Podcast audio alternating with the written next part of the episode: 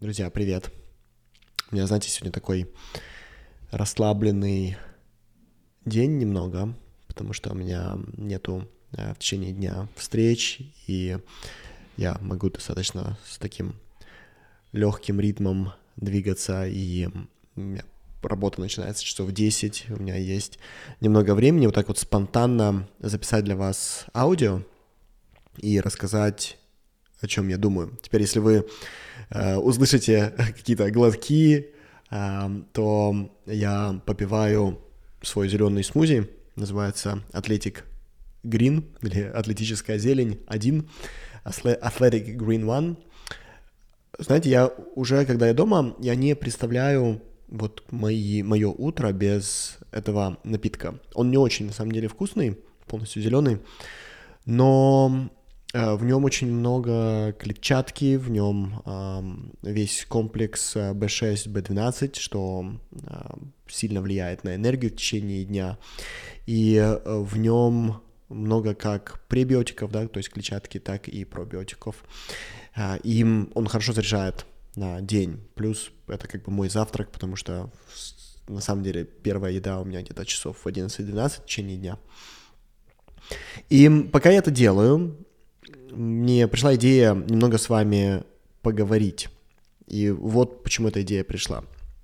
Вчера моя э, жена прогуливалась с нашей няней. Мы недавно наняли э, няню для нашего третьего ребенка. И у нас до этого не было няни, то есть у нас был короткий такой период, лет 11 назад, когда э, мы наняли человека, но это быстро закончилось. И вот сейчас мы попробовали снова нанять человека. И вчера моя жена прогуливалась с ней по улице, пока ребенок спал. И э, жена спросила у нее обратную связь о том, как ей с нами работается. Она уже несколько месяцев с нами работает, что она думает, как она себя чувствует. И няня ей сказала достаточно такие интересные вещи. Она говорит, знаешь, я уже э, на, на этой работе достаточно много лет, порядка четырех лет но я никогда не работал так много, и от меня никогда не ждалось так много. И мне действительно тяжело. И я подумал, что это достаточно интересный фидбэк, потому что что вам нужно знать о нашей семье, это то, что у нас здесь нет никакого давления либо негатива по отношению к людям. И э, по большей части, как я, так и моя жена, мы никогда другим не говорим, что им нужно делать. Обычно мы соглашаемся, когда они что-то предлагают, но мы очень редко говорим, что нужно что-то делать. И, например, за пять лет в своем бизнесе я, если честно, ни разу не вспомнил, чтобы э, мне нужно было влазить в то, что делает моя команда, например, и говорить им прямо э, «делай 1, 2, 3, не делая 4, 5, 6 и так далее. Может быть, знаете, так точечно какие-то вещи я могу заметить, но прямо чтобы я руководил кем-то, я не помню, да, и, и люди, с которыми я работаю, опять же, они даже не ожидают от меня, чтобы я буду им говорить, чем заниматься в течение недели. Я понятия не имею, чем они занимаются в течение недели. И такой же подход мы используем везде. И тем не менее, она сказала, что ей сложно. И я начал думать, почему ей может быть сложно, и мы, конечно же, обсудили это с женой. И я думаю, что ей сложно не от того, что мы говорим, от того, как мы сами функционируем. И у меня очень высокофункциональная культура дома. И эта культура была, когда я был ребенком, у меня высокофункциональные родители, я ни разу э, не, не помню, чтобы мои родители ничего не делали. Они постоянно находятся, даже сейчас, они уже достаточно пожилые, но даже сейчас они находятся в постоянном намеренном движении. Моей маме, например, исполняется, э, по-моему, 69 лет в этом году, и э, она сейчас вот во время да, этого аудио у них проходит квалификация на Олимпийские игры, и она фактически каждый день на бортике бассейна. И это полноценный такой 10-часовой рабочий день, каждый день со, со своими топовыми, да, атлетами. И э, точно так же с моим отцом. И, и, допустим, недавно к нам переехал э, мой брат со, со своим сыном, с моим племянником. И э, они очень быстро влились в культуру моего домохозяйства. И теперь у нас, скажем так, и общая семья, да, общее домохозяйство. И а, мой брат в течение дня делает огромное количество вещей. То есть он реально в течение дня двигается, работает, думает просто как какая-то долбанная машина. И точно так же ведет себя Э, племянник в течение дня, он делает огромное количество вещей, которые там обычному смертному или 18-летнему парню даже в голову не приходит делать. То есть он работает просто со зверской, сумасшедшей дисциплиной. Точно так же э, наши дети, их день настолько плотно расписан, что они у, них даже в голову не приходит заняться какой-то глупостью или потратить время как-то бесполезно. Они, опять же, даже пусть они дети, но они делают сумасшедшее количество вещей каждый день. И то же самое про, про меня, то же самое про мою жену. Моя жена, наверное, делает в 10x раз больше, чем а, я, хотя я считаю себя очень высокофункционирующим тоже, но то, что она успевает в течение дня, мне даже близко не снилось. У нее просто уровень продуктивности и уровень энергии выше всех в семье, и у нее также железная дисциплина. И когда человек, незнакомый с такой культурой, попадает в эту среду, то, безусловно, первое, что он испытывает, это страх и волнение. Это страх и волнение по поводу того, что, вау, я походу не справлюсь эти люди работают и действуют, и делают вещи, и если мне нужно а, быть на их уровне, соответствовать их стандарту, то я просто не справлюсь. И это создает много волнения. Мы на самом деле видим это то же самое в нашем бизнесе. Бывает так, что мы нанимаем человека, этот человек видит, как работают другие сотрудники компании, и буквально через неделю да, мы видим, что человек... Мы, мы сами никого не увольняем. Очень редко, чтобы мы сами кого-то в компании увольняли. Если от нас люди уходят, то они уходят сами. И, опять же, я об этом расскажу, да, в принципе, почему мы редко кого-то увольняем, почему люди обычно сами уходят.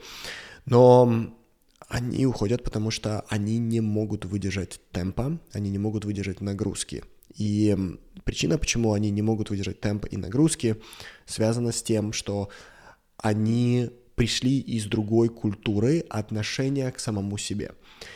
И вот эту культуру отношения к самому себе я хочу сейчас с вами обсудить. Если вдруг вам интересно попробовать стать абсолютно высокофункционирующим, высокопродуктивным человеком и не чувствовать этот стресс, да, быть в более-менее расслабленном состоянии в течение каждого дня. Если вам такое предложение интересно, я вам сейчас дам три принципа, которые вам помогут. Если уже этого нет в вашей жизни, эти три принципа вам помогут. Если это уже есть, то вы просто сможете вербализировать, почему у вас настолько высокая, высокофункционирующая культура во всем, что вы делаете. Первый принцип — это в каждый момент времени быть покупателем, а не продавцом. И давайте я вам расскажу, что это такое, что это значит. Смотрите, своим студентам я объясняю это утверждение через такую э, немного смешную метафору, но очень жизненную. Я своих студентов спрашиваю, «Э, ребят, вы кем хотите быть? Я хочу, чтобы вы прямо сейчас определились, кем вы хотите быть в жизни. Вы либо будете крышесносной супермоделью, за которой бегают все бренды, потому что хотят сделать ваше лицо, чтобы вы, да, представляли э, их бренд. Или вы вот этот э, уже немного в возрасте, лысеющий, уже с пузом чувак, который сидит в баре и с голодным взглядом провожает всех молодых женщин, которые заходят да, в бар. Вам нужно понять, вы кто. И если вы решаете быть этой супермоделью по жизни, да, за которой э, бегают все, стоит огромная очередь, каждый разбивается, чтобы подписать с ней контракт. Если вы решили быть супермоделью, то это означает, что вы решили быть по жизни покупателем, а не продавцом. Абсолютно все, что вы делаете, вы не продаете, а покупаете. Теперь, что это конкретно значит? Это означает, что во всем у вас присутствует выбор – и во всем у вас присутствует фильтр очень высокого стандарта. Я приведу несколько примеров. Когда даже вот когда я только-только начинал этот бизнес, начинал свою личную коучинговую практику, деньги были нужны позарез. Денег сильно не хватало, у меня были большие такие личные расходы, мне нужно было это как-то закрывать. Но даже тогда я не брал всех клиентов, которые хотели мне заплатить. Я брал только тех, кому я знал, я точно могу помочь и кто мне нравился. Я помню мои там первые 3-4 клиента, которых я взял, они мне заплатили полторы тысячи долларов. И это были клиенты, которые стали моими кейсами. Это были клиенты, которые начали обо мне говорить всем своим друзьям, своим аудиториям и так далее. И э, это понемногу начало меня двигать серьезно вверх, да, то, что они начали обо мне рассказывать. Но если бы я бы в силу сумасшедшего дефицита и нужды, которые я испытывал, если бы я бы стал бы продавцом, и мне было без разницы, кто, кто купит, то сегодня этого бы всего бы не было. И очень важно даже в самые сложные минуты, самых сложных ситуациях все равно оставаться покупателем, оставаться человеком, который делает этот выбор, который выбирает намеренно на основании своих высоких стандартов и высоких фильтров то, что тебе нужно. И это означает, что ты как покупатель, ты не бегаешь за продавцами – как покупатель ты не унижаешься, ты не пытаешься каким-то образом себя продать. Высокая самооценка — это быть покупателем, да, низкая самооценка — это быть продавцом по жизни. И как это какое-то отношение имеет к высокофункциональной культуре, да, что ты очень высокопродуктивен. Ты точно так же покупаешь себя. Если ты продавец по отношению к себе, то ты примешь любой bullshit, на который ты способен, и ты примешь это, окей, ну, значит, это так. То есть ты примешь свою свои страхи, ты примешь свою неискренность, ты примешь свою безответственность. То есть ты примешь все эти вещи, если ты продавец. Но если ты покупатель себя, то ты не купишь то, что тебе не нужно. Ты имеешь очень высокие стандарты, и ты в себе будешь покупать только то, что соответствует этим высоким стандартам. И это, мне кажется, необыкновенно важно, да, то есть вот помните, кто вы, вы это супермодель или вы тот лысеющий голодный чувак. Теперь номер два, второй принцип, это огромные ожидания и вера и ноль давления. И это тоже важно, да, допустим, наша няня, когда она попала к нам, у нас, безусловно, от нее очень высокие ожидания, и эти ожидания являются результатом не наших инструкций, не мысли, что нам, нам чего-то должна, либо что нам что-то нужно. Это не позиция дефицита, когда у нас чего-то нет, и нужно, чтобы нам кто-то что-то дал. У нас все есть. Мы двигаемся из позиции, что у нас все есть, и мы не нуждаемся. Мы хотим. И когда мы говорим, что вот наш стандарт, мы даем этот стандарт не потому, что мы думаем, что окей, мы, например, заплатили деньги, нам обязаны дать этот стандарт. Нет. Мы просим человека соответствовать этому видению, потому что мы верим в другого человека. Мы точно так же, как к себе не готовы принимать маленькую версию себя. Мы не готовы принимать маленькую версию себя, но у другого человека. Я просто отказываюсь верить, что кто-то маленький. Я намеренно выбрал верить, что каждый человек, который стоит передо мной, с кем меня связала судьба, это глыба, это огромный человек, это очень большой человек. Человек, который, если проснется, увидит свою легендарность, если проснется, увидит свой огромнейший потенциал. И я откажусь воспринимать все, что не соответствует этому. Когда люди с нами сталкиваются, они видят, как много мы в них видим, и как, какого высокого мнения мы о них. И это как, как первый принцип, так и второй принцип со мной, со мной был не всегда. И я вам хочу сказать, что как только я смог эти вещи осознать, моя собственная жизнь изменилась кардинальным образом. Все стало совсем по-другому. Я помню, по молодости я был человеком, который пытался осуждать, пытался э, каким-то образом себя ставить выше или утверждаться за счет э, других. И на самом деле многие из нас это делают. Я был молод, я был глуп, и сегодня, когда я смотрю на мир абсолютно из другой парадигмы, когда я отказываюсь верить, что кто-то передо мной может быть маленький, это создает совсем другие возможности в моем мире. Потому что, как говорила да, Майя Энджелоу, ты можешь забыть, что тебе человек сказал, но ты никогда не забудешь, как он заставил себя почувствовать рядом с тобой. И когда рядом с тобой человек, который безгранично верит в твое величие, это чувствуется очень-очень хорошо. Мне недавно э, наш генеральный директор Лена Долинская э, написала сообщение, говорит, Миша, э, это, конечно, удивительно, но за всю нашу историю взаимоотношений я ни разу не, не помню, чтобы ты меня как-то словами поддержал. И я ответил, что тебя поддерживать только портить. И что, и она знает, что я имею в виду, и, но, но не все это понимают. Когда тебе нужно кого-то поддерживать, это означает, что ты на секунду усомнился в их величии. Ты поддерживаешь, потому что ты думаешь, что они невелики, и они не выдержат.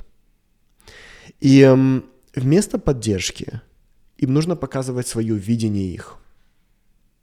Потому что внезапно это становится совсем другим топливом для них. И это то, что я имел в виду, да, когда я это ответил.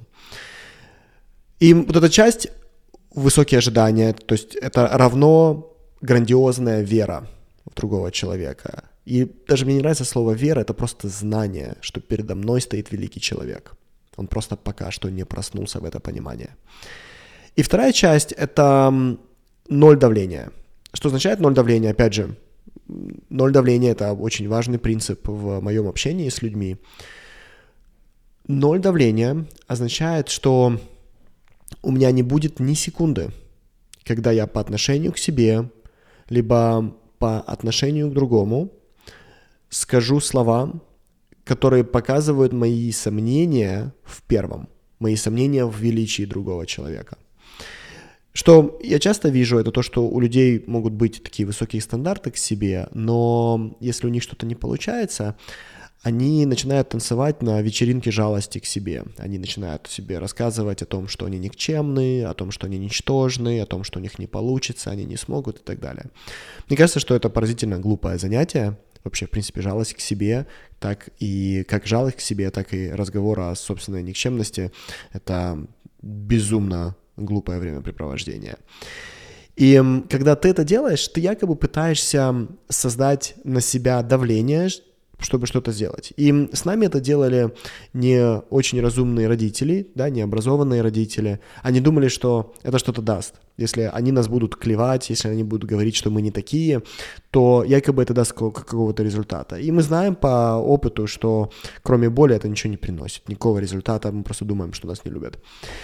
И я ни на секунду не хочу, чтобы человек, с которым я взаимодействую, усомнился в двух вещах. Первое, что я сомневаюсь в величии, и его величии или ее величии. И второе, я не хочу, чтобы человек усомнился, что э, в моей любви да, по отношению к другому. Это две вещи, которые я хочу давать безусловно, да, мое видение величия другого и моя любовь к другому человеку. И вот это да, вот этот второй принцип – высокие ожидания и ноль давления. Следующий принцип – это идея бесконечной игры. Я часто объясняю своим студентам, что абсолютно все в их жизни является игрой. Но проблема их восприятия этой игры в том, что они думают, что они играют в конечные игры. Они думают, что они играют, чтобы что-то выиграть. Но в этом мире нет ничего, что можно выиграть, что принесло бы им счастье. Только сама игра может принести счастье. Продолжение игры, то есть то, что ты остаешься в игре, может принести тебе счастье. И это очень важно понимать. Ты играешь в, в жизненные игры, чтобы что-то выиграть, или ты играешь, чтобы оставаться в игре. И когда ты двигаешь свое восприятие из краткосрочности, из победивший, проигравший на «я остаюсь в игре», я занимаю ту позицию, которая соответствует э, моему внутреннему гению, то тогда это приносит счастье, тогда это приносит состояние потока, тогда это приносит растворение эго и так далее, все, о чем люди мечтают. Это выводит тебя из твоего безумного шумящего ума и приводит тебя к твоей глубине, да, к твоему настоящему себе. И когда, допустим, мы видим, что человек не справляется. Обычно, да, вот, вот опять же, если вернуться к этому примеру с няней, если она думает, что она не справляется, причина, почему она в принципе не справляется, скорее всего связана с тем, что она зашла в эту профессию как в конечную игру. Это важно. Спросите себя, вы в какой категории своей жизни находитесь в конечной игре? Вы в своей карьере, чтобы что, да, у вас отношения, чтобы что. Обычно легко увидеть, что человек находится в конечной игре, когда он что-то делает ради чего-то другого. Например, я работаю не чтобы работать, а чтобы зарабатывать. Да? Или я в этих отношениях не чтобы быть в отношениях, а потому что мне одиноко. Или вы меня слушаете не потому, что вам э, хочется быть со мной, присутствовать со мной, а потому что вы э, пытаетесь от меня узнать какой-то шорткат, который вам чем-то поможет, да, но ну, вы знаете, что это иллюзия, шорткатов нету. Когда вы выбираете профессию как краткосрочную цель, вы всегда будете не успевать, вы всегда будете не мочь. Это важно понимать. Если вы выбираете, что делать, то выберите, что делать ради того, чтобы это делать, а не ради чего-то еще. Я слушаю, как мои коучи жалуются на то, что им тяжело продвигаться в социальных сетях. Им тяжело записывать там рилзы или им тяжело делать контент. Причина, почему им тяжело, связана с тем, что они это делают, чтобы что-то еще. Они это делают, чтобы найти клиентов. Они это делают, чтобы заработать денег. Они это делают, чтобы получить известность. Каждый раз, когда ты делаешь вещи ради другого чего-то, ты обманываешь себя. Когда я с ними об этом общаюсь, я им предлагаю думать обо всем как о продолжении внутреннего мира, как о продолжении самих себя. Что это значит? Если ты записываешь контент, записывай контент, потому что ты не можешь его не записывать. Если ты делаешь лекции, делай лекции, потому что ты не можешь не делать лекции. Например, это аудио, которое вы сейчас слушаете, поверьте, оно никак не повлияет на мой бизнес, оно ничего мне не даст. Но я это делаю для того, чтобы это сделать. Я с вами разговариваю для того, чтобы с вами разговаривать. Я нахожусь с вами в контакте, чтобы быть с вами в контакте. И когда вы это делаете, вы внезапно переходите из конечной игры в бесконечную игру. И я вам хочу сказать, что мы увидим, и вы увидите, что в жизни выигрывают, действительно выигрывают только те люди, которые находятся в бесконечных играх. Почему? Потому что их невозможно победить на самом деле.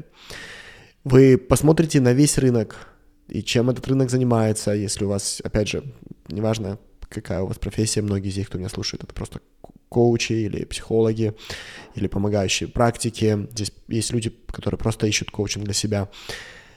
Спросите себя, кто в вашей нише тот, кто играет бесконечную игру. И вы увидите, что этот человек доминирует в вашей нише. Потому что тот, кто играет бесконечную игру, определяет правила игры. У него есть возможность изменить границы игры. Тот, кто играет в конечные игры, работает в рамках границ конечной игры. Окей? Okay? Следующий, это, это третий, да, то есть я вам рассказал про то, как всегда быть покупателем, а не продавцом, да, то есть всегда выбирать, оставаться в своих стандартах и намерении, да. Мы поговорили с вами о том, как иметь глубокую грандиозную веру и ноль давления. Мы поговорили про конечность и бесконечность игр. И я сказал, что будет три принципа, да. Наверное, давайте я дам четвертый принцип, потому что он тоже интересный и связан с, с этим всем.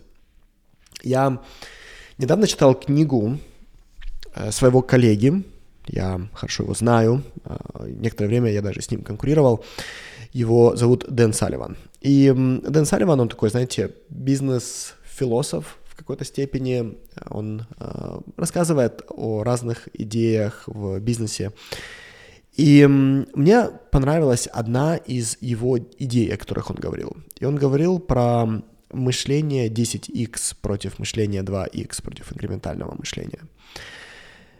Мышление 10x — это когда ты ищешь экспоненциального роста, а не инкрементального роста. Давайте я приведу пример на бизнесе.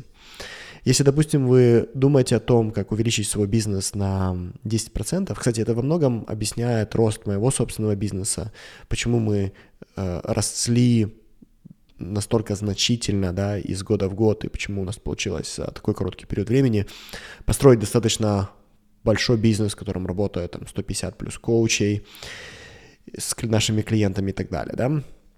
И у нас это получилось построить а, благодаря э, по сути, вот, это, вот эта идея 10x.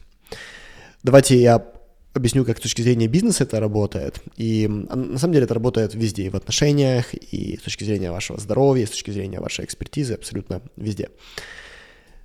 10x — это идея о том, что то, что ты сейчас делаешь для того, чтобы в бизнесе вырасти на 15-20%, абсолютно неприменимо, если ты хочешь вырасти в 10 раз.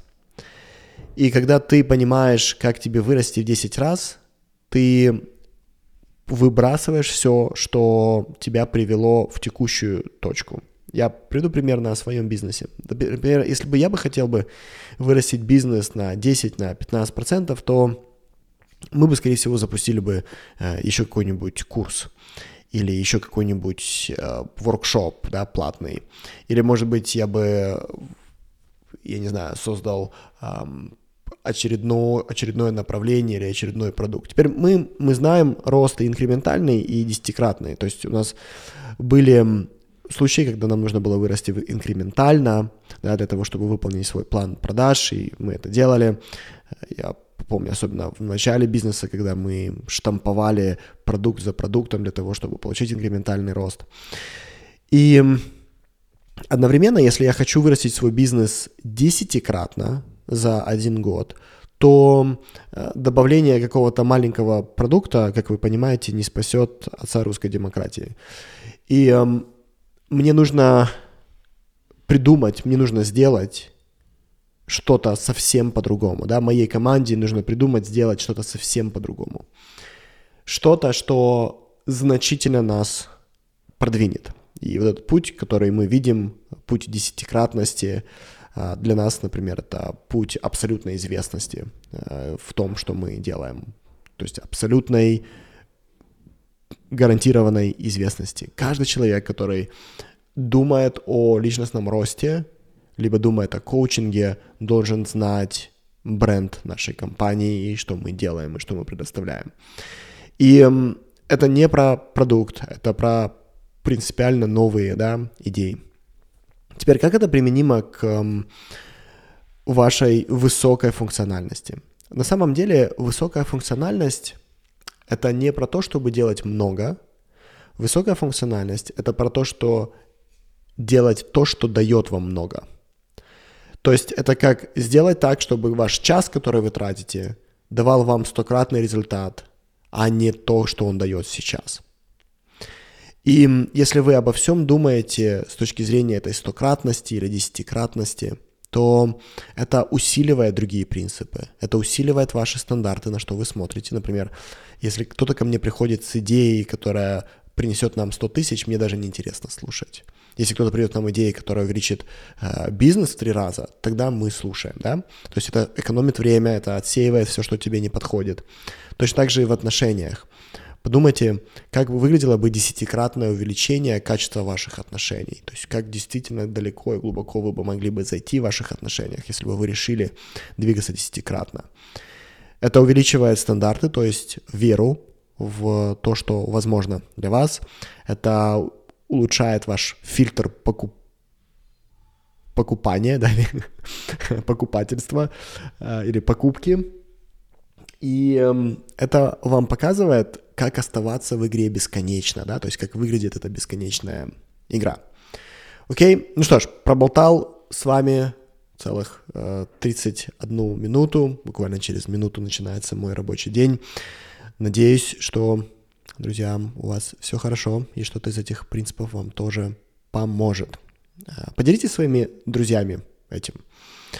Мне будет интересно, что вы возьмете и что они возьмут, и что вы с ними обсудите. Тегните меня потом где-нибудь, например, в Инстаграме, чтобы я почитал, чем это для вас закончится. Окей, люблю, обнимаю, до скорых встреч, пока-пока.